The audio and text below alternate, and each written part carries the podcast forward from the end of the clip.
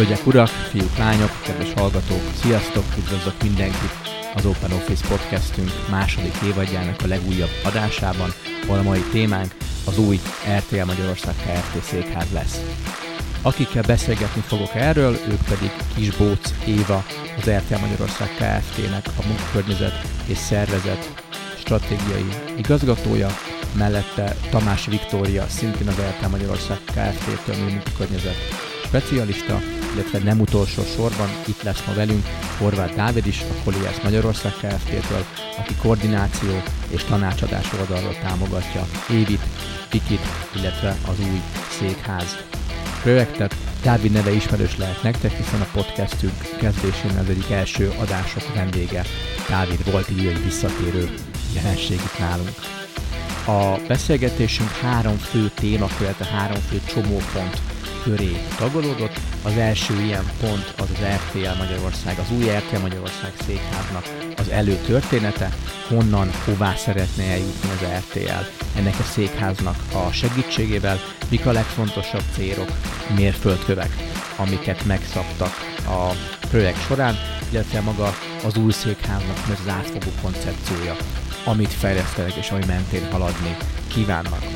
A második ilyen pont az pedig az, hogy hol tart most a folyamat, milyen fontos következő lépéseket, a fontos pontok állnak most Évi, Viki és az egész szervezet előtt, illetve az, hogy hogyan, mikor és mennyire is tud ez a metodika, ez a hozzáállás, illetve az a koncepció, amit az RTL kialakított az új székházhoz, példaértékű lenni más cégek, más szervezetek számára, akik most szintén irodaátalakítás, költözés, áttervezés vagy akár új székház projekt előtt állnak, illetve fognak belevágni a közeljövőben. A harmadik pontunk az pedig egy hipotetikus játék volt, azzal a gondolattal, hogy milyen olyan veszélyeket lát most előre Évi, Viki, illetve Dávid, amik akár veszélyeztetni is tudnák a projektnek a végső sikerességét, és milyen lépéseket, milyen ellenlépéseket tudnak vagy terveznek ezek mentén meghozni, illetve véghez vinni, hogy minél inkább minimalizálni tudják ezeket a fennálló veszélyeket, illetve kockázatokat. Mielőtt elkezdődne a beszélgetés, még egy fontos dolgot szeretnék elmondani nektek, az pedig az, hogy ez az első olyan podcast felvételünk, podcast adásunk, amihez egy videós felvétel is társult, és amelyikőtök szeretne arcot párosítani Évihez, Vikihez, Dávidhoz, vagy akár hozzám, az a Sinarbs Hungary-nek a YouTube csatornáján tudja megtalálni ennek a felvételnek a videós változatát. Mondom még egyszer, Sinarbs Hungary, Sinarbs Hungary, és a YouTube csatornánkat keressétek meg, és ott lesz ennek a podcastnak a videós verziója is.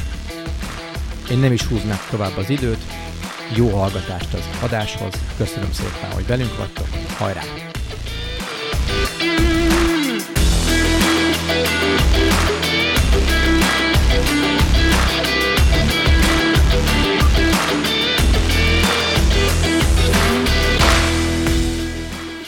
Sziasztok! Üdvözlök itt nálunk az Open Office Podcastben, Dávid, Évi és Viki, köszönöm, hogy itt vagytok most velünk. Ugye a témánk az RTL-nek az új székháza, és Évi, Viki, Kis Bóc Évi és Tamás Viki, ti ugye az RTL-től vagytok velünk, Horváth Dávid pedig te a Colliers-től. te egyedül, igen, a Colliers-től jöttél el hozzánk. Üdvít nálunk, sziasztok! Sziasztok! Sziasztok! Kettő szerintem azzal, hogy a szerepeiteket röviden, ha elmondanátok egy szép kerek magyar mondatba, hogy mi a ti szerepetek és mit is képviseltek ezen a projekten belül. Sziasztok, Kis Bóc Évi vagyok, az RTL szervezet stratégiai igazgatója, és ebben a projektben, amit az RTL székház projektnek hívunk, azonból a munkakörnyezet csoportban vagyok a vezető. Ez azt jelenti, hogy a szervezethez próbáljuk kialakítani hosszú távon azt a székházat, amiben 2024-ben is jól tudunk működni, és ezzel napi szinten van már most dolgunk, hiszen ugye egy dinamikusan változó környezetben működünk. Ebben a dinamikusan változó környezetben próbálunk most kialakítani valamit, ami 2024-ben az akkori funkcióinkat és azokat a fejlesztéseket jól le tudja követni az irodában, amiken éppen most dolgozunk. Viki? Én nemrég csatlakoztam ehhez a projekthez, és a folyamatok szervezésében és a munkakörnyezet kialakításában segítek Évinek és a stratégiai vezetésnek. Köszönöm, és végül Dávid. Ó, sziasztok, Horváth Dávid vagyok, a Colliersnek vagyok vezető munkatárs, stratégiai tanácsadója, és most ebben a projektben külsős tanácsadóként veszek részt lassan másfél éve, szorosan együttműködve a kor csapattal, annak érdekében, hogy így ne csúszkáljanak szét a szálak, és ne legyen egy ilyen nagy gombolyag belőle, hanem tényleg egy ilyen kis nagyon kis, ilyen kis tüktik, kis kupac legyen belőle. Amíg a bemelegítő beszélgetést tartottuk, te mint asszertív puliként hivatkoztál. Igen, és a gombolyagból jött egyébként most a gyapjú, és akkor lehet, mert így kezdtem így tovább gondolni a dolgot, hogy igen, az asszertív puli szerep, tehát hogy így a karmester az hülyén hangzik, mert az megtartom Fischer Ivánnak, de hogy... Úgy hangzik, hogy ez egy nagyon komplex projekt, hogyha egy asszertív pulira is szükség van immár másfél éve.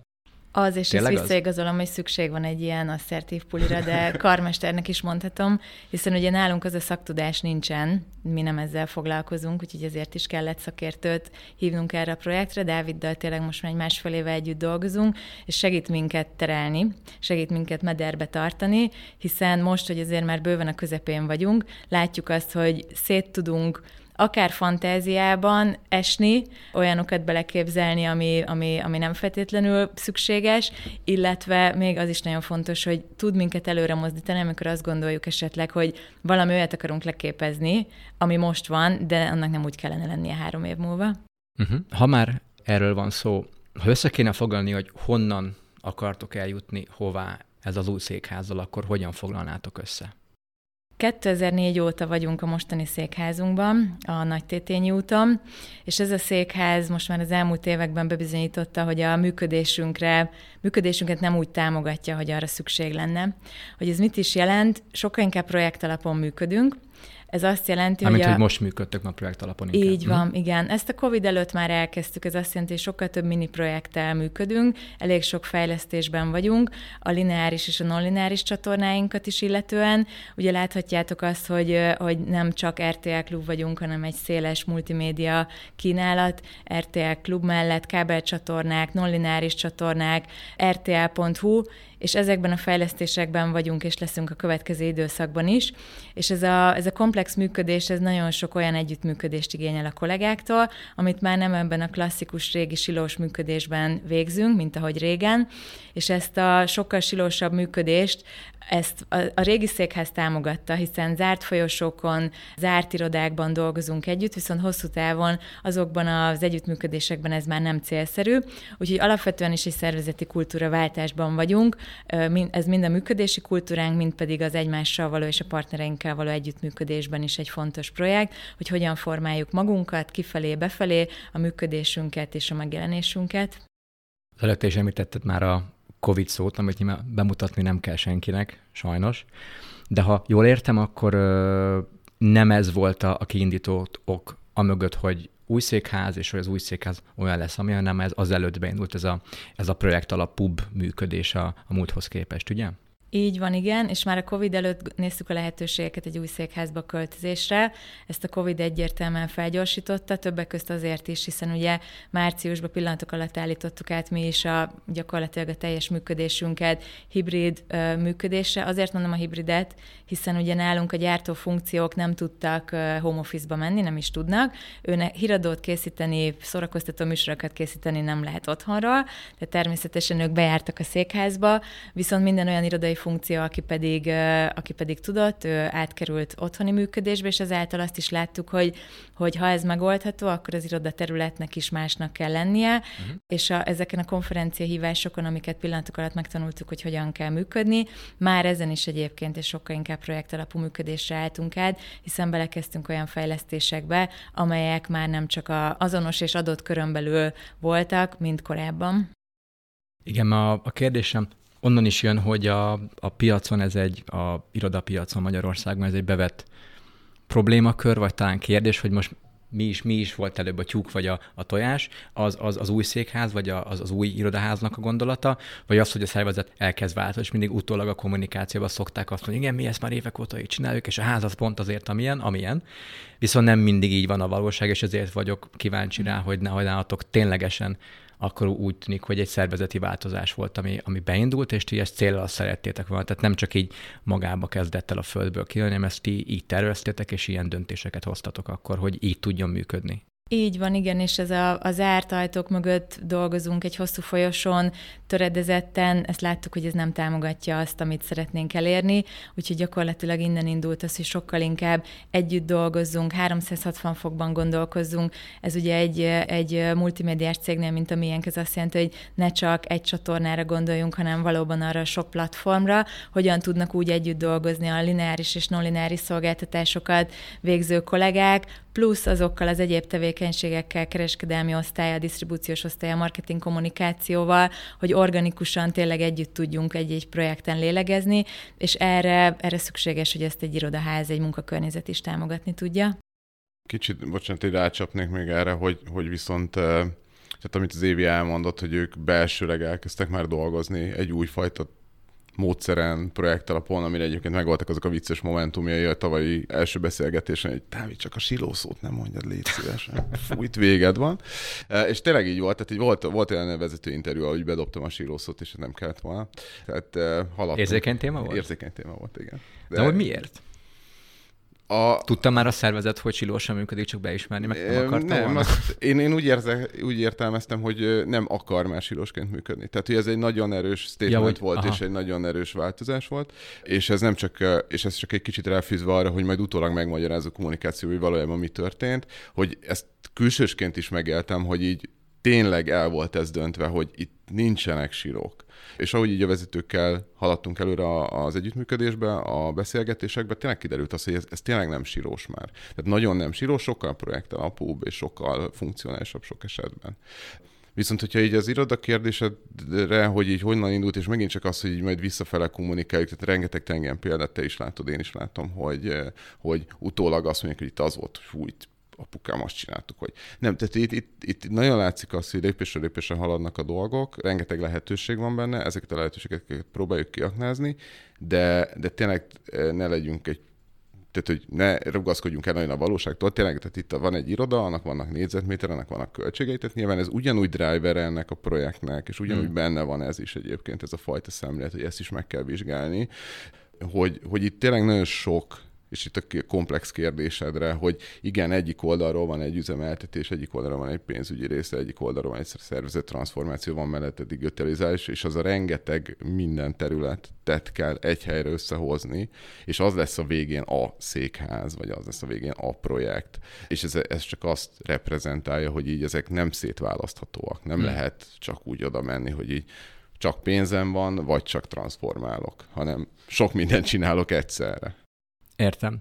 Azt lehet tudni, hogy az egésznek mi volt a leges-legelső pontja, hogy honnan indult ki, vagy ki volt ez a személy, mi volt ez a jelenség, ha ezt így láttátok, vagy hogy utólag most így vissza tudjátok kökeresni, hogy mi volt az első pont, amikor az RTL azt mondta, hogy változunk, vagy változnunk kell. Ez viszont organikusan alakult itt az elmúlt években. Én azt gondolom, hogy az elmúlt 6-7 évben egy nagyon komoly szemléletmódváltáson mentünk keresztül. Egyrészt a saját portfóliónknak a fejlesztése, másrészt pedig a belső egymáshoz való viszonyulásunk, a szervezeti kultúránk, és az, hogy munkáltatóként hogyan bánunk a kollégáinkkal, hogy hogyan veszünk fel új embereket, hogyan tartunk meg régi kollégákat, hogyan fejlesztjük őket, és hogyan adunk lehetőséget továbbfejlődésre. Nagyon sok programunk is van erre, vannak átlépési lehetőségek, erre is figyelünk egyre jobban egyes területek között, projektekbe bevonunk kollégákat, és valóban, tehát a humán erőforrásunk, a kollégák, ők valóban erőforrások és alapok arra, hogy egy jó cég tudjunk lenni. Természetesen ennek nagyon fontos része az, hogy a munkakörnyezet is megfelelő legyen, mert a mostani az nem tükrözi azt, ahogy működünk, illetve nem is egy inspiráló környezet, ahol a kollégák hosszú távon a mai kor kihívásainak megfelelően tudják érezni magukat. És a transformáció szót említette a Dávid, maximálisan abba vagyunk. Ezt a Covid egyébként részben triggerelte, vagy még előmozdította a digitalizációt mindenképpen, de azt gondolom, hogy az RTL mindig is abban volt nagyon jó és piacvezető, hogy sokkal előrébb gondolkozunk, mint a jelen, és nem havi nézettségekre figyelünk csak, hanem arra, hogy mi hogy fogunk kinézni 3 év múlva, 5 év múlva és 10 év múlva, és ez a székház is egy komoly statement arra, hogy 2024-ben költözünk be valahova, ahol természetesen nem egy évre tervezünk, hanem hosszú távon, tehát a kollégák is, és az egész piac is láthatja azt, hogy valóban egy hosszú távú játékot csinálunk, amit újra és újra és újra megújítunk.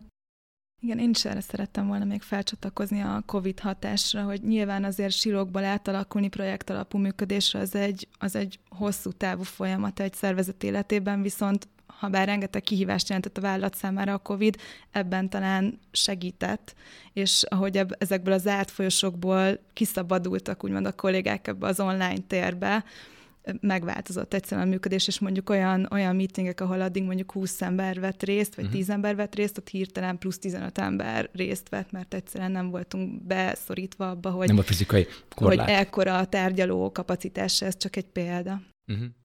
Ez nagyon érdekes pont az interjúk során ez az épület, meg hogy nem tükrözi a mostani működés, egy nagyon kedvenc mondatom, tehát ezt szerintem még fogom hangoztatni így nagyon sokáig az RTL kapcsán, hogy nem is tudom, melyik vezetőtől hangzott el, illetve ha eszembe jut, nem biztos, hogy szeretné, hogy őt emlegessem ezzel kapcsolatban. Név nélkül. Hogy szerencsére nem lettünk olyan, mint az épületünk.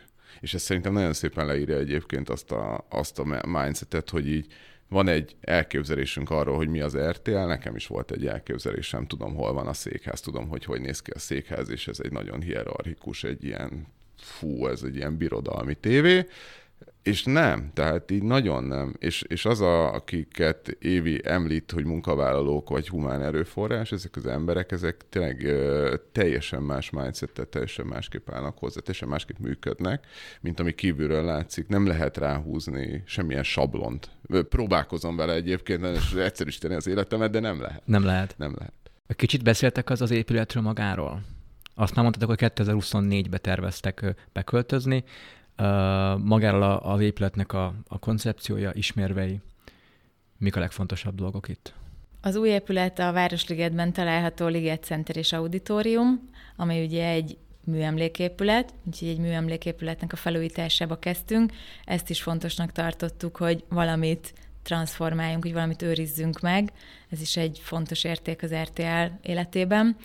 2024-ben költözünk, idén, vagy ebben az évben júliusban tudtuk ezt bejelenteni, és hát nekiálltunk ennek a kialakításának. Maga az épület az alapvetően 2 egységre oszlik, a Liget Center részében helyezkedik majd el a HQ, ebben minden olyan irodai funkció, amely például a jog, a HR, szervezetfejlesztés, a menedzsment és tartalom előkészítések sorolhatnám. Az irodai funkciók. Okay. Így, igen, pontosan. A majdnem klasszikus irodafunkciók. Igen. Még az auditoriumban pedig a hírigazgatóság, a hírstúdiók és a reggeli stúdió fognak helyet kapni. Az is fontos, és ezt a COVID-ban találtuk fontosnak, hogy legyenek lezárhatóak és elkülöníthetőek ezek a funkciók, tehát hogyha valami olyan helyzet lesz megint, akkor a hírigazgatóság lecsatolható úgymond a HQ funkcióktól, és hát ne felejtsük el, hogy van egy harmadik funkciónk, ami viszont nem ebben a házban fogja megtalálni a végső helyét, azok pedig a szórakoztató műsoroknak a helyszínei, a szórakoztató műsorok stúdiói, úgyhogy egy gyártóbázison dolgozunk, ennek a helye még nincsen véglegesítve. Ez a költözésünknek a második fázisa, hogy valahol máshol a városban egy stúdiókomplexumot, egy gyártóbázist létrehozzunk. Igen, és ez egy ilyen maga nevében egyébként, igen, egyik oldalról egy nagyon érdekes dolog, hogy egy gyakorlatilag a 40-es évek végén, 50-es évek elején épült épületnek hát gyakorlatilag egy hányatatos sorsa lesz most véget vetve ennek, vagy a hányatatos sorsának lesz véget vetve, mert gyakorlatilag az vergődik az épület. Sajnos igen. Főként az auditorium része. Tehát itt van egy ilyen értékteremtés, értékmentés, fenntarthatóság, mert többek között az RTL-nek kim van az ászláján a fenntarthatóság, és ez nem csak abban akar manifestálódni, hogy így elültetünk 3 facsemetét a Városligeti fasorra. Ki van írva. Igen, és kiírjuk így, ahogy így szoktuk ezeket a buzzwordeket használni.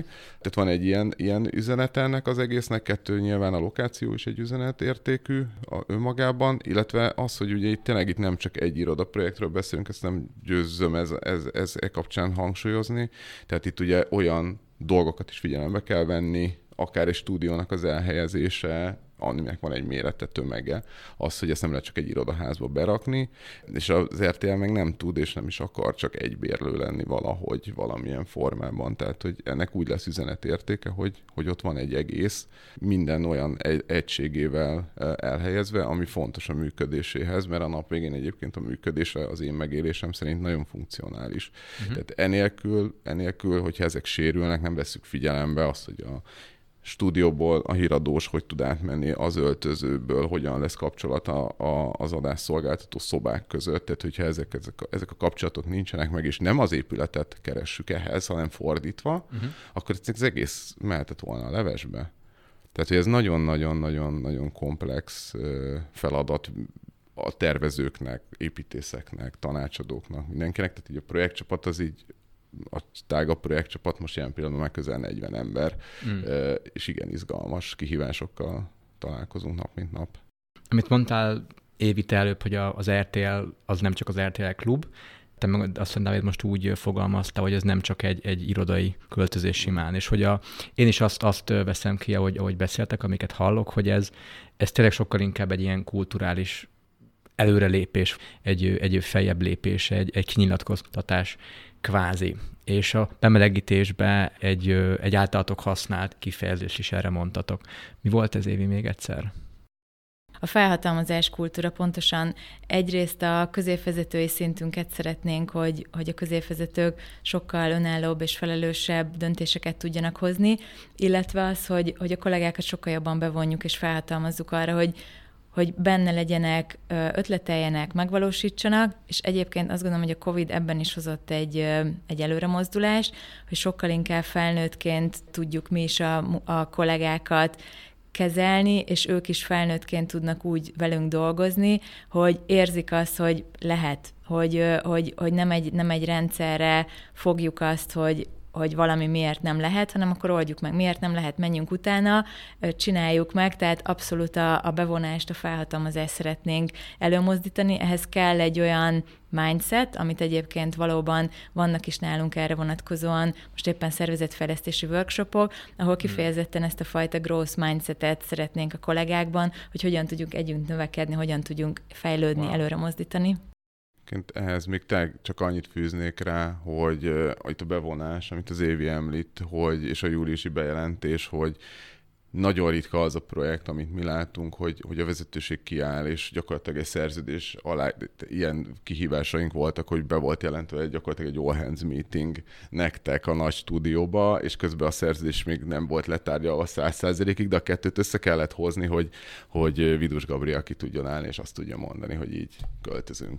A következő kérdésem az pont igazából az lett volna, hogy eddig ilyen a célokról beszéltünk, az átfogó részekről, arról, hogy mik a tervek, mit szeretetek, de ez hogyan csapódott le a dolgozókon, az átlag RTL-eseken, hogyha szabad ezt így mondani. Ők hogyan fogadták egyrészt ezt a kultúra és működési alapváltást, és amit az új székház képviselni hivatott. Hogyan csapódott ez le náluk? Egyből létrehoztunk egy épületnagykövet csoportot, és ezt átadom a Vikinek, hogy elmesélje, hogy ez hogy is működik nálunk, de tényleg július 1-én, amikor a bejelentés megtörtént, utána elkezdtük ennek felépíteni a rendszerét, és hát itt megint a bevonást tudom mondani, hogy a 0. naptól igyekszünk bevonni a kollégákat.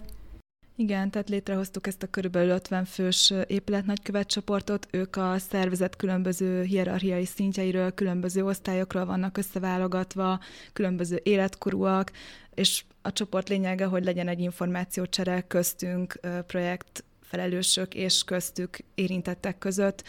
Próbáljuk felmérni, hogy ők milyen igényeket szeretnének az irodaház kapcsán, hogy aztán tényleg egy Biltusz útépület legyen, ez volt a másik kifejezés, ami még elhangzott igen. Az elején.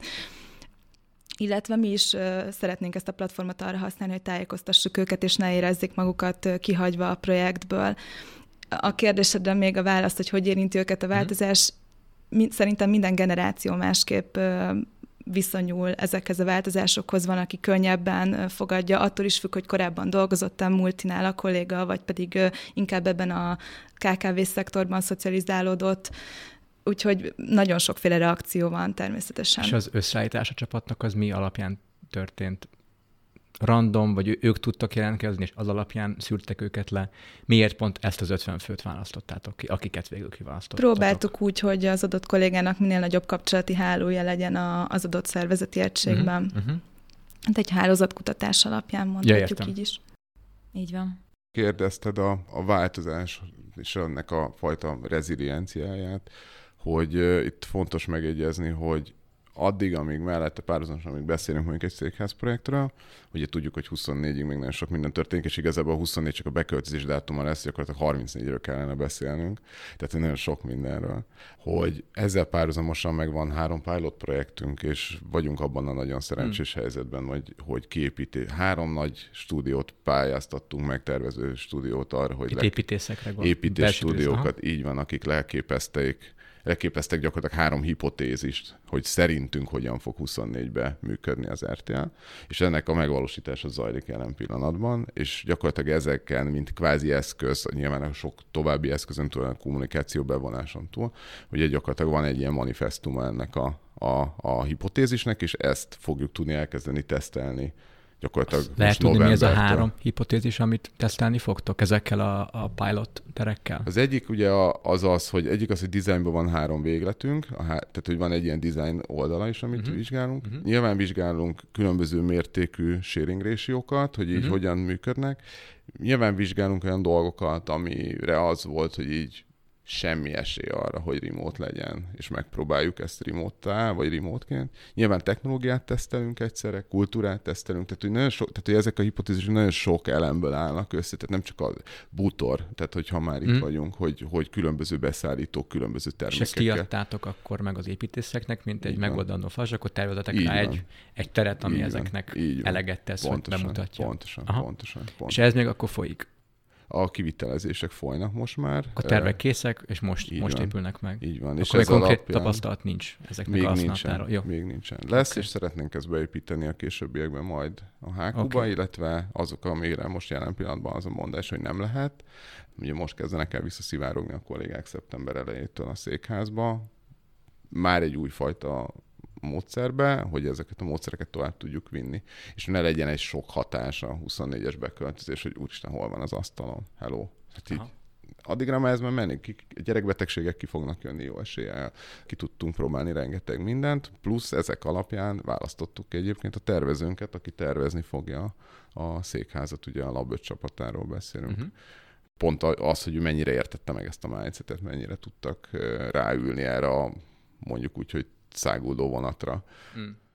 Én még itt, bocsánat, hogyha egy infót hozzáadhatnék, a 3 koncepcióból az egyik, az egy úgynevezett általános terület lesz a 3. emeletünkön, amelyet a következő 2 évben, tehát ez 2022. januárjára fog elkészülni, most zajlanak a kivitelezési munkálatok, és január végétől abban a költözésig hátralevő 2,5 évben mindenki ki fogja próbálni, de több hetes ciklusokban, éppen most Vikivel ennek a kialakításában vagyunk, hogy hogyan, milyen ütemezésben, melyik igazgatóság, vagy mely igazgatóságok, hiszen létszám alapján lesz olyan, hogy 2-3 terület is el tud ülni ott egymás mellett, hiszen egy 60 fős, tehát 60 fő kényelmesen le tudott ülni, úgyhogy lesznek olyan időszakok, amikor 2-3 terület is egymás mellett tud dolgozni, lesz olyan, amikor egy nagyobb igazgatóság, akik ilyen 50 és 60 fő között vannak, és természetesen ők is hibridbe dolgoznak, tehát ezzel is foglalkozunk, hogy hányan lesznek bent egyszerre, de ezt a 2,5 évet pont erre használjuk fel, hogy a saját épületünkben teszteljük azt, hogy milyen az, amikor egy telefonfülkébe elvonulva telefonálunk,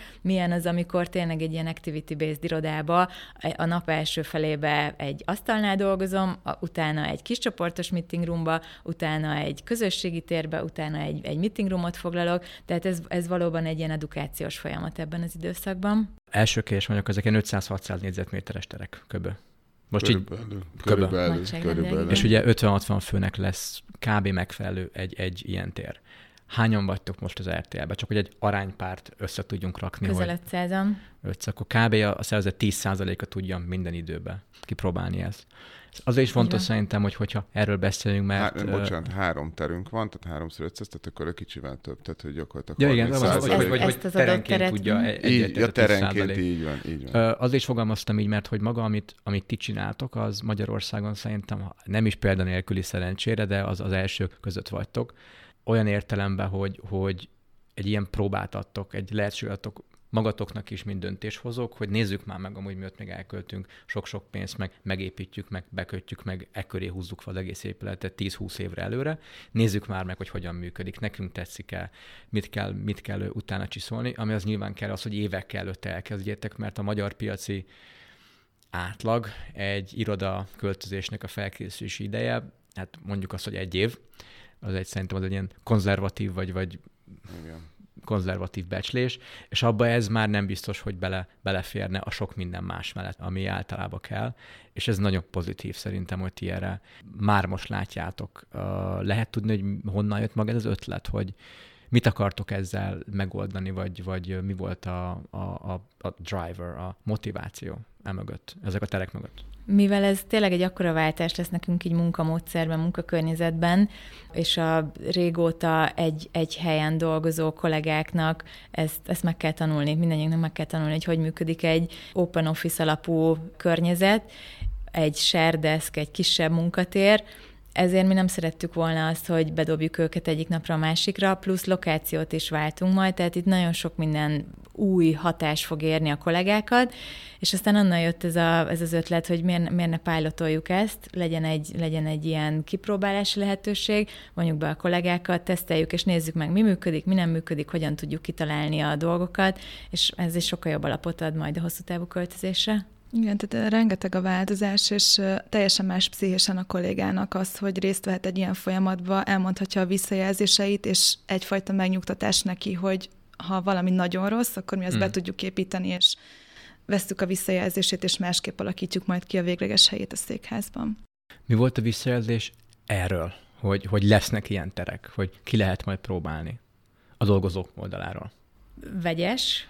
Okay. Vegyes, mert fölgyorsította a költözés folyamatát, tehát olyan kézzelfoghatóvá vált, hogy hamarosan már Open Office és Erdészbe fogunk dolgozni. Tehát nem csak 2024-ben majd az új székházban, hanem a mostaniba is. De ennek ellenére, amikor látják a kollégák például ebben az épület nagykövet csoportban a látványterveket, akkor azért látjuk azt, hogy értik, hogy nem egy amerikai filmes, rettegett Open Office-ról beszélünk, ami mindenki számára egy ilyen szitokszó lenne, hogyha olyat csinálnánk, mert alapvetően az Open Office-ról ez jut eszébe az embereknek. Mi viszont megmutatjuk, hogy ez nem ez. Úgyhogy vegyes a fogadtatás, ami én azt gondolom, hogy a változással szembeni reakció az mindig ilyen, és ez teljesen rendben van. A feladat az, hogy hogyan tudjuk tényleg jól megtanulni, kommentelni egymásnak és edukálni magunkat. Nekem úgy tűnik, hogy amit csak lehet, azt próbáltok most megtenni, hogy ez egy sikeres projekt legyen, és hogy amikor beköltöztök majd 3 év múlva, akkor a lehető, vagy szinte minden, amit akartok, az be is teljesüljön. Mit szóltok, hogyha eljátszunk azzal a gondolattal, hogy itt vagy ott vagyunk 2024-ben, beköltöztetek a házba, és nem sikerült. Kudarcba fulladt, nem úgy alakult, hogy szerettétek volna, nincsenek megelégedve, nem működnek a terek, és a többi. Ha most ezt így elképzeli, tudom, hogy nehéz, és van célom ez a kérdés mögött, akkor így visszagondolva, mit kellett volna másképp csinálni? Mik voltak azok a kockázatok, veszélyek, amiket utólag így a végén látnátok be, hogy a fenébe lehet, akkor az kellett volna, vagy nem kellett volna, vagy többet, vagy kevesebbet. Ha ezt most így el tudjátok képzelni, mik ezek a kockázatok, veszélyek, amiket így láthattok a jövőbe, és most tudtok is el ne tenni? Én egy olyat emelnék ki, ami a jövőre nézve nagy kockázat, hogy így iszonyatosan dinamikusan fejlődő környezetet élünk, ami szakmánkban pedig különösen, és hogy 2024-ben hogy fog kinézni a piac, a nézői szokások, a saját működésünk, hogy abba mi az, amit nem láttunk most 2021-ben, 22-ben, ami mondjuk 2025-ben lesz fontos. Azért természetesen mi is egy nagy és nemzetközi cég vagyunk, évekre előre tervezünk, tehát nem egyik évről a másikra élünk, hanem 3-5 éves becsléseket, forecastokat, tervezéseket csinálunk, prognosztizáljuk a piacot, a nézőknek a viselkedését, a saját életünket, tehát amire lehet, én azt gondolom, hogy készülünk a kollégák bevonásával is. Hogy mi a siker fokmérője, és mi a kudarc, ez egy jó kérdés. Alapvetően azt gondolom, hogy azt nem fogjuk tudni elrontani, hogy egy fantasztikus helyre költözünk, egy szuper házba, ami meg lesz a skeleton, meg lesznek a keretek, és az, hogy bent az egyes tribe-okat, village-eket, munkakörnyezetet hogyan finom hangoljuk, szerintem ebbe tudunk majd akár még a helyszínen is módosítani, hogyha valami nem úgy működik, akkor hogyan rotáljuk őket, a kollégákat és az egyes village-eket, szakmai területeket, mennyivel több telefonfülkét, mennyivel több zárt helységet teszünk be. Én azt gondolom, hogy ebbe tudunk finom hangolni, de erre készülünk most a nagykövet csoporttal is. Tehát, hogy itt igazából én azt látom kívülről, hogy amiben egyébként lehet hibázni, vagy nagyon nagyot hibázni, az az, hogy nagyon ostoba KPI-okat állítunk fel, amiket nem tudunk betartani. És ezt nagyon sok cégnél látom, hogy ebbe a hibába esik, hogy mindenre KPI-okat akar. Ez, ami most történik, én azt gondolom, hogy ez részben hit kérdése is, hogy elhiszük, hogy jól fog sikerülni, és én azt gondolom, hogy az a csapat, aki minket most körülvesz, az hiszi azt, hogy ez jól fog sikerülni.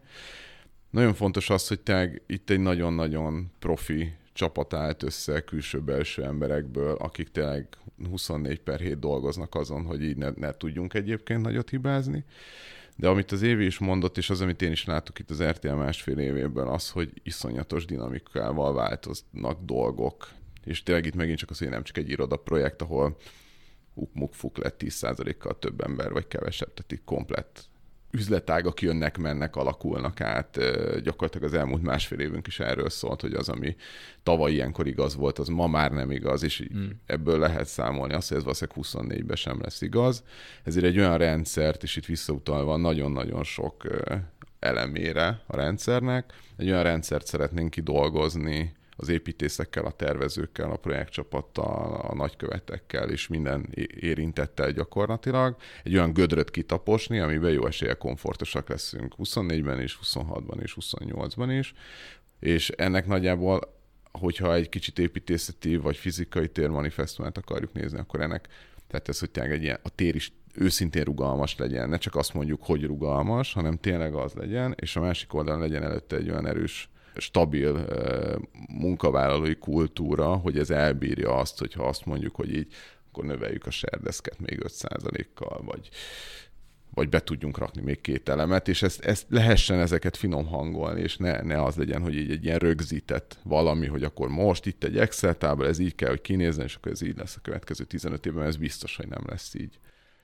Igen, Amikor mondtad, Dávid, hogy a rossz KPI-oknak, meg ez a szám, meg ez a mérőszámoknak a röghözkötés és mániája nagyon sok ügyfélnél és cégen belül nálunk is. Cégen belül nálunk is ez egy örök kérdés, és egy nagyon biztos pont, ami ez egy vezető, egy menedzser vissza tud menni, hogy hát őt is mérik valami alapján, neki is mérni kell az embereit, meg a folyamatait valami alapján, és pont egy olyan komplexitú, mint egy irodaköltözés, vagy mint maga egy irodatérnek csak a működése, és hogy hány emberre, hány asztalt állítunk föl, mi történik így, mi történik úgy, ilyen nagyon, most a buta szó jut eszembe, nagyon buta KPI-okat fölállítani, csak azért, hogy legyenek, vagy csak azért csinálni egy kérdőívet, vagy akár többet is. Ez egy nagyon jellemző gyakorlat. A magyar piacon azt láttam, hogy mindenki, szerintem a Covid miatt is 3 havonta kérdőív, amiket nem is csinálnak sokszor jól szerintem, de az egész mögött a drive, én azt látom sokszor az, hogy kb. Amit ők hisznek, mint feltételezés, azt megpróbálják beigazolni a dolgozókkal, hogy nem tudom, 2 vagy 3 nap home office-eltnek, és dolgozók mondják meg, hogy 3-at. Jó, 60% 3, akkor 3 lesz, és kb. Abszolút értem miért, de mintha vezetők megpróbálnák Nem is az, hogy az embereket bevonni, hanem az ő döntésüket átterhelni rájuk, és végén az, hogy azt mondhassák, hogy hát ti mondtátok, hogy 3 nap, hát megkérdeztük, mondtátok, megkérdeztük megint, akkor 2,5 lett, és akkor mentek ezek az ilyen ide-oda dolgok, és pont egy üzleti reggelin voltam nemrég, és ott a végén föltettem a panelnak kérdés, hogy nagyon sokszor használták azt a szót, hogy kéne, meg kellett volna, meg kellene, de nagyon keveset az, hogy szeretnénk, akarjuk, vagy nem akarjuk, vagy nem ő szeretnénk. Magyar nagyon sok feltételes, meg ilyen szenvedő mondatot mondtak, és akkor megkérdeztem, hogy mi az, amit akartok, vagy mi a cél.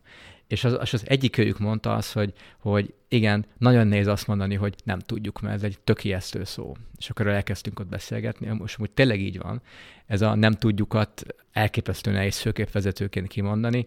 Én azért szeretem ezt használni, meg promotálni, mert ha beismerjük, hogy nem tudjuk, utána azt tudjuk mondani, hogy akkor nézzük meg, hogy hogyan tudnánk megtudni. És én most azt veszem ki abban, amit mondtok, hogy ti ezt beláthattátok, vagy beláttátok, hogy itt minden változik, az iparág, Covid, emberek, kultúra, stb.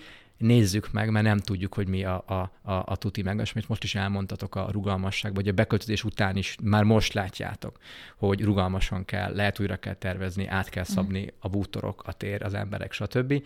Ebben nekem megint az jön le, hogy ez a nem tudom ponton, ti már átmentetek. Igen, ez abszolút így van, és ezt kommunikáljuk, és a kollégák felé, például az épület nagykövet csoportnál, vagy a kapacitástervezésnél rengeteg olyan kérdést kapok, egészen apró dolgoktól kezdve, hogy hogyan lesznek növények az irodába, hogyan fognak kutyákat behozni az irodába, mert jelenleg kutyabarát iroda vagyunk, tehát hogy most csak példákat mondjak, és ezt abszolút vállaljuk, hogy még nem tudjuk egy csomó mindenre a kérdést, és ez meg ki fog alakulni, és ahogy Dávid is mondta, nagyon sok KPI-t fel lehet állítani, de ezeket priorizálni kell.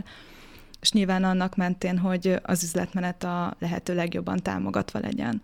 Így van, és még a nem tudjukra, hogy amióta elkezdtük másfél éve ezt, azóta például van egy olyan területünk, ahol egy jelentős bővülésben vagyunk éppen, tehát konkrétan egy akkora csapat kollega csatlakozik éppen ezekben a hetekben, hogy ők már nem férnek be arra a területre, az új székházba, ahova eredetileg terveztük volna őket, tehát már most áttettük őket például konkrétan egy egész jelentősen másik helyre, így a tervek alapján, és nem csak a tervek alapján, hanem már a kivitelezést is most ennek alapján készítjük, tehát 1 év alatt már át kellett így alakítanunk a gondolkozásunkat, ez a fajta rugalmasság kell, hogy meglegyen bennünk. Lehetett volna ez egy KPI egyébként, hogy a mostani négyzetméterekhez képest hogyan nézzenek ki az új négyzetméterek, na most 24-ig ez vagy ami igen, pénzügyileg vagy egy elég fontos kérdés. Ez egy pénzügyileg fontos kérdés. Meg szerződés szempontból is nyilván. Nyilván ezek egyébként, és itt jön egyébként nagyon sokrétű rugalmasság.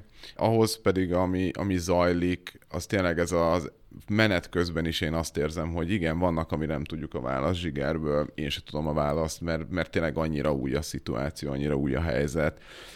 Felállunk, elesünk, felállunk, tanulunk, megyünk tovább. Talán az iteráció az, ami a minden második szavunk nagyjából a projekt során, tehát hogy így, tényleg ez történik, hogy egy folyamatosan a csapattal, a stakeholderekkel visszamegyünk, megrágjuk, visszadobjuk, tényleg nehezíti a helyzetet, ha csak az épületet nézzük, hogy van egy műemlékvédelem, vele is iszonyat szorosan, a fejlesztővel, a tulajdonossal, a belső csapatokkal, tehát hogy nagyon-nagyon sok a stakeholder, mint mondtam, tényleg 40-50 emberrel dolgozunk párhuzamosan, akikkel itt tényleg így minden egyes problémát nagyon meg kell emészteni, nagyon meg kell hozni, tehát így nagyon benne van a hibázás lehetősége, sőt igazából szerintem kulturálisan benne van a hibázás, ezek még nem akkora hibák, amit ne lehetne kvázi 5 perc alatt megoldani, vagy megjavítani azzal, hogy így kommunikálva van, és problémás. Jól gondolom, hogy a hiba tűrés az RTL-en belül amúgy is magas, a mindennapi működés, a kultúra. Mert nekem most úgy jön le, hogy az annyira komfortosan beszéltek erről, hogy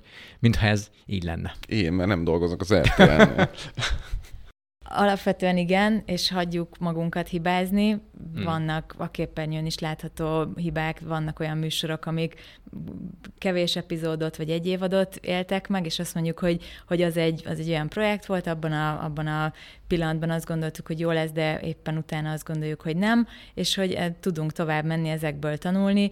Ez természetesen minden létező munkafunkciónkban így van. Az alapoknak kell jónak lenni itt az új székháznál, Ezért is van az, hogy szoros határideink vannak most például a hírstúdiónak és az auditoriumnak a kivitelezési alapjaihoz, tehát nekem is és sok mindenkinek döbbenetes volt, hogy 2021 őszén le kell adnunk olyan precíz terveket, ahova 2024-be fogunk beköltözni, de pont azért, hogy ebben viszont nem lehet hiba. Tehát abban, hogy néz ki a hírstúdió, hogy az hogyan van bekábelezve, kialakítva, abban nem lehet hiba. Mindaz, ami erre a skeletonra épül föl, abban tudunk finom hangolni később. Igen, szét kell választani egyébként, hogy mi az, amiben ezt megengedhető ez a bizonyos tűrés határ. Mm. Ha már a határokról beszélünk, fölírtam magamnak jóval korábban egy kérdést, ami azóta is motoszkál bennem, és fel is fogom nektek tenni, hogy ahogy beszélgetünk, meg ez az emberek bevonása, közös gondolkozás, hibázás, és most pont mikor mondtad, Évi, hogy de vannak nagyon-nagyon szia dolgok, amiket viszont el kell dönteni előre. Azon gondolkozok, hogy olyan hol van az egészséges határa annak, hogy meddig hallgatunk másokra, meddig vanunk be, meddig iterálunk, tervezünk, és mikor van az, amikor jó, ezt én most eldöntöm, vagy ezt én most eldönti, és hogy ebbe a határ szerintetek hol van, vagy nektek hol van, vagy mellettem a határt elértétek-e valahol? Én látom azt itt, ahogy megyünk a projektbe, hogy hasonlóan működik, mint alapvetően a vezetés, hogy helyzetfüggő. Van, amikor bevonni, és nagyon demokratikusnak kell lenni, vannak olyan pontok, amikor irányítani kell. Ebbe a projektbe is pont azt látjuk, hogy van, amikor van idő hosszasan beszélgetni, van, amikor meg kell hozni a döntést, és azt irányítottan kell meghozni. Szerintem most vagyunk például egy olyan pontnál, ahol pont a hírstúdión kapcsán nagyon, nagyon szigorú határidőink vannak, tehát itt most szigorúnak kell lenni, és ezért is kell például a Dávidnak a fegyelme, hogy... A pulikutya. Most kicsit csaholok. Na. Hogy minket hajtson, hogy most valóban le kell ütni dolgokat, például abban, hogy ne egy ugyanolyan elképzelést csináljunk meg, mint amilyen jelenleg éppen kinéz a székházban egy adott területen, mert az egy régi tükrözés, nem az újat és nem az innovációt. Tehát most például ez van, amikor muszáj meghúzni ezeket a határokat, de a nagykövet csoporttal, a bevonás által nagyon sok szabad teret tudunk adni a közös gondolkozásra, ott is nyilván adottak a keretek, tehát az anyagi keretek, a négyzetméterek, a működési keretek, de ezen belül pedig a belső rétegekbe be tudjuk őket vonni. Hogy látjátok, hogy a nagykövet csapat vagy a dolgozók, ők komfortosak már ebbe, hogy gondolom biztos élvezik, hogy fel vannak hatalmazva, és hogy van hangjuk, és hogy ez a kétirányú információ átadás működik, de ők már találkoztak ezzel, hogy azért itt nem az, hogy ők eldöntik, csak ez egy kétirányú utca, ahová ők is beadnak infót. Ebben már volt esetleg a konfliktus szót nem akarom használni, bár most ki is mondtam, de valamilyen kihívás vagy probléma ezzel kapcsolatban, hogy ők többet akartak, vagy hogy azt a pontot elértétek-e már akár egy témába, hogy neki kellett azt mondani, hogy ebben most nincs több infó, vagy ebbe nem mondhattok más, mert el van döntve, vagy el lesz döntve nélkületek. Volt-e ilyen? Én talán a pilot projektek tervezése körül nyáron voltak, amikor még a keretek nem voltak teljesen tiszták mindenkinek, hogy milyen kereteken belül fogunk mozogni. Mi lesz nyitva, mi lesz zárva, mi lesz dedikált, mi nem lesz dedikált. Nem nevezném problémának, nem nevezném talán kihívásnak egy kicsit, vagy egy kicsit ilyen megakadásnak, inkább megakadásnak, talán ez lesz rá a jó szó, és valójában ez pusztán azért történhetett meg, mert nem voltunk egyértelműek, nem kommunikáltunk, vagy nem mondtunk valamit ki tisztán, nem volt meg normális az artikulációja, és gyakorlatilag, amikor ez megtörtént, gyakorlatilag feloldódtak ezek a dolgok, és mentek. Inkább egy ilyen visszajelzés volt, hogy az, ami mi dolgozunk egy éve, és nekünk nagyon egyértelmű, az a végfelhasználónak közel se biztos, tehát mi eltöltöttünk vele több ezer munkaórát, tehát neki van egy perce felfogni, hogy mi van ott, hogy így meg kell hagyni ezt az időt, és ez egyébként így a tanulság a nagy projektre is, hogy most tényleg a stakeholder csapat, az építés csapat nagyon sokat dolgozik terveken, és utána pedig mondjuk heti hívásokon a belsős csapatnak van 5 perce azt véleményezni, vagy 10 perc, vagy egy órája azon, amin egyébként előtte egy hétig dolgozott a tervezőcsapat, hogy kialakítsuk ezt a fajta ilyen rutint, ezt a fajta kommunikációt, ezt a fajta ilyen empátia kupacot, hogy tudjunk az ő főkkel is gondolkodni, megérteni, és megértik, tehát, hogy nem, ez nem egy ilyen hú, na most ez így biztos, hogy nem lesz jó. Tök jó, hogy ezt mondod, mert hogyha nem is csak a magyar, ha egy átlag átlag példához hasonlítom ezt a szitút. Nagyon sokszor, mikor mi is a dolgozók bevonásán, valamilyen szintű bevonásáért kardoskodunk, vagy küzdünk az ügyféllel, hogy hidd el, hogy megéri, akkor mindig ez a vita, vagy a visszatámadás, hogy de mi van, ha kérnek 3 parkolóhelyet, mi van, ha nem tudom, jönnek itt az összeviszéget, és egy ilyen Pandora szelencéjét nyitnak ki, és nagyon sokszor már, amikor megemlítjük annak a lehetőséget egy ügyfelnek, hogy amúgy nekünk van eszközünk bevonni, meg ez egy így működik, máshogy működ, stb. Az első válasz az, hogy nem lesz interjú, nem lesz workshop. Kérdőív oké, mert a képeljük, mert abban valószínűleg van tapasztalatuk, de hogy itt ilyen nagyon minimális bevonása, mert a dolgozók nem tudják, gyakran jönnek, mennek, és én azt érzem sokszor, hogy bizalom hiány van, talán a vezetőségnek a saját készségeim belül is, hogy tudnak-e mit kezdeni azzal, ha jön egy kérés, amire ők nem számítottak, vagy ha le kell csapni, hogy tök jó, hogy ti ezt mondjátok, meg nektek ez fontos, de nem tudjuk megcsinálni. És ez a félelem szótán te is használtad, Dávid, ebbe szerintem erős, és tök örülök, hogy ilyen tök casual mondtátok, hogy igen, voltak, és ez, és így, és stb., és tanulunk belőle, és megértik ők is, mert amúgy... Tehát nem az évi éppen. Igen, a pilotoknál valóban volt konfliktus helyzet, talán mondhatjuk ezt, de nem így az épület nagykövet csoporton belül. Tehát ott fontosnak éreztük, hogy kommunikáljuk a vállalati célokat, lássák, hogy mi a vállalat stratégiája, és hogy mi az a munkakörnyezet akkor, ami ezt tudja támogatni, hogy ők is értsék.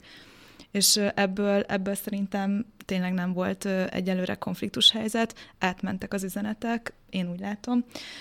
És a pilotoknál ott kicsit az más, mert ott ugye tapasztalja is a saját bőrén, hogy akkor milyen ez a munkakörnyezet, és ott nyilván van egy félelem a kollégákba, és talán ez akármennyire is informáljuk őket, akkor fog eltűnni, hogyha be tud ülni, és tapasztalja, és tapasztalati után, igen, ahogy a mindennapokban megéli, hogy ez hogy működik, hiszen még sosem próbálták ezt ki.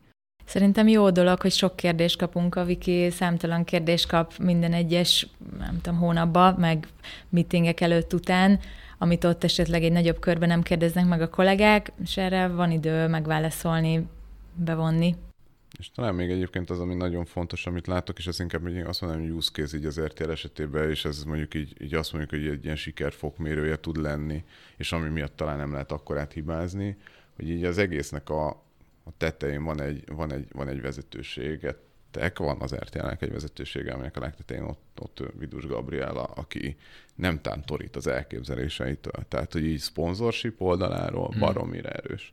Van gazdája a projektnek, meg vannak a product ownerei, maradva egyébként így a projekt alapú gondolkodásnál, meg van a szponzoráció mögötte, és ezek nagyon tiszták, ezek az üzenetek, ezek nagyon tiszták az elvárások, lehet rá hivatkozni, és nem pedig ez te is, Gábor, nagyon sok ilyen esetet ismerhetsz, meg láthattál, ez a mismásolás vezetői szinten. Lesz iroda, nem is, meg nem. Akarjuk is, meg nem is. Igen, itt nagyon ki vannak mondva ezek a nagyon-nagyon erős fogodzó pontok, amik így meghatározzák a teretet, hogy nem az, hogy most piros lesz, vagy kék lesz, hanem hogy ez lesz, ez nem lesz. Az igen, abból kérdezted a parkolót, ennyi parkoló, amennyi. Tehát, hogy ezek nagyon tiszták. Ezek nagyon tiszták, ezek az üzenetek. Igen, hogy sokszor az egy gond szokott lenni, hogy ima az emberek mibe akarnak beleszólni. A parkolószám, az asztal méretem, a mennyi helyen van, mennyi a fizetésem, hány szekrényt kapok, hány növényt lehet lerakni, milyen lesz a gépészet, én nem a fejem fölé kérem, mert nem kérem, amikre nagyon nekik nincsen beleszólásuk, mert ez egy sokkal komplex egésznek lesz majd egy mások által eldöntött része. Közben néztem az időt, és a felvételi idő végére érünk. Nekem egy olyan kép állt most össze, hogy amit ti csináltok, mint ugye RTL, Dávid a te segítségeddel, az talán a példaértékű szó. Hogyha most visszagondolok, hogy amikről beszéltünk, azokért én kardoskodok ügyfeleknél, meg a piacon már évek óta, azt ti csináljátok, és ez nekem mondom, már a legjobb szó az a példaérték nálam. És az átlag legalábbis mindenképpen pozitív irányba eltérő. És ha aki most hallgat minket, és nagy Isten, vagy ne talán ők is éppen új székház, költözés, akár nem is akkorák, mint ti, vagy nem is annyira komplex a működés, de milyen tanácsot tudnátok adni nekik? Így, hogy ti már benne vagytok, és elkezdtétek. Mire figyeljen az, aki most akarna elkezdeni? Hát most ezen a ponton tudunk tanácsot adni, aztán majd szerintem minden évben tudunk még erre újabb rétegeket, meg 2024-ben. Ma visszajöttök ide, és álljátok újra. Így van, örömmel. Azt gondolom, hogy nagyon végig kell gondolni mindent előtte, mint hogy mi is tettük, és az, hogy az RTL nem költözött el x évvel ezelőtt, hanem most jött el a pillanat, az is egy végiggondolásnak az eredménye, tehát az időzítést kell végiggondolni, és onnantól pedig tényleg azt, hogy hogyan vonunk be, hogyan hozunk döntéseket, hogyan alakítjuk ki tényleg évekre előre a funkciókat, tehát gyakorlatilag mindazt, amiről eddig beszéltünk. Ez nekünk most egy jó módszernek tűnik, egy jó módszertannak tűnik. Reméljük, hogy 2024-ben, amikor majd az új székházban beszélgetünk veletek, és talán közte is, akkor majd még ennél sokkal többet tudunk mondani. Viki, Dávid, ti oldalatokról? Vikit engedem szóhoz jutni. Akár a nagykövet csapattal a tapasztalataidból, hogyha visszagondolsz. Mi az, amit jó tanács adnál másoknak? Ha ők is egy ilyet akarnának mondjuk fölállítani. Szerintem a stratégiai célok minél egyértelműbb kommunikálása. Hogy miért van nagykövet csapat például?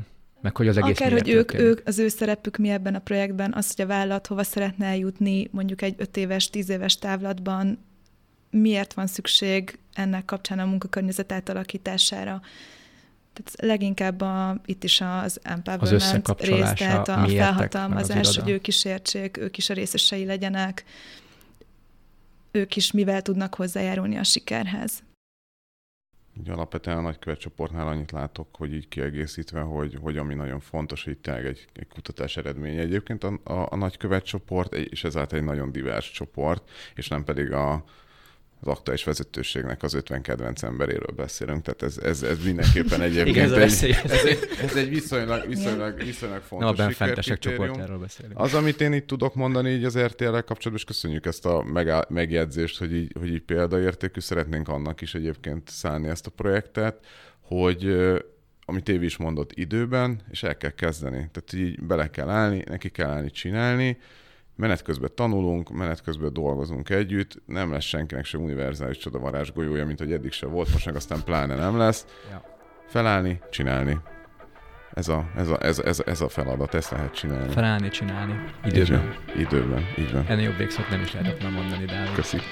Évi, Viki, Dávid, kösz, hogy itt voltatok. Kedves hallgatók, kösz, hogy velünk voltatok. Sziasztok! Sziasztok! Köszönjük.